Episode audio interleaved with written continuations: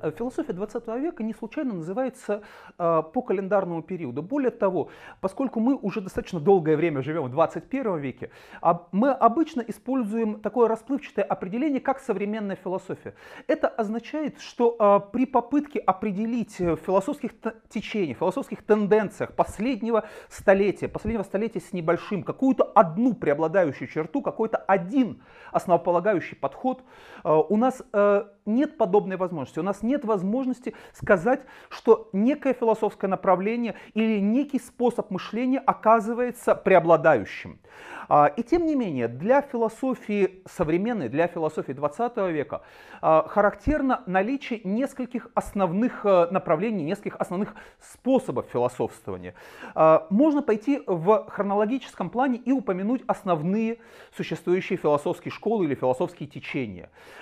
Первое которое, с которой мы можем начать, это э, феноменология. Основателем феноменологии является великий немецкий философ Эдмон Гуссерль, и э, начало феноменологической традиции датируется 1900 годом, когда Гуссерль издает свои э, логические исследования, первый том логических исследований. Э, призыв Гуссерля звучит как назад к вещам, а именно э, реальность является не сокрытой. И, э, на, в нашем сознании нету, э, собственно, потайных дверей. Реальность дана нам непосредственно как феномены. И единственное, что остается, это создать для самих себя установку, научиться видеть, если угодно, научиться видеть взглядом Адама научиться э, подвешивать себя э, в беспредпосылочности. Вот то самое знаменитое эпохе, подвешивание на крючок феноменологическое. А, следующая, связанная с этим традиция, это экссенциализм, который, собственно говоря, и вытекает из фенологии. Основателем экссенциализма э, принято называть Хайдегера, хотя сам он, э, немецкий философ э, 20 века, отказывался от подобного наименования. В принципе, для, вообще для экссенциалистской традиции характерно, что большая часть тех, кого мы традиционно именуем философами-экссенциалистами, сами данного названия избегали. Если определять экссенциализм через подход принятый Сартром, который и вводит данный термин, э, то э, суть экзистенциализма означает, что э, существование, по крайней мере человеческое существование, предшествует сущности.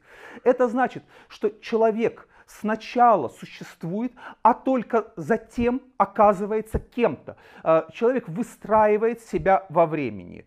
Э, другой подход э, который необходимо упомянуть, связанный с э, французской традицией. Это структуралистский подход, который предполагает рассмотрение реальности э, как описываемый через структуры э, поскольку мы не можем постигнуть индивидуальное как таковое, мы не можем постигнуть единичное.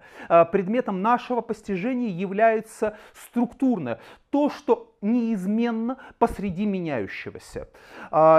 И структуралистский подход сам наталкивается на внутренние ограничители. А именно, в его логике предполагается, что должна существовать структура структур, то, что структурирует всю реальность как таковую. Однако, когда мы пытаемся э, найти подобную структуру, то в конце концов мы убеждаемся, что осуществить подобный ход до предела у нас нет возможности. И отсюда вытекает э, закономер... законный преемник структурализма, постструктурализм, предполагающий, что с одной стороны, да, реальность как таковая, это реальность структурируемая, с другой стороны, у нас нет структуры, которая позволила бы объединить всю совокупность имеющихся структур.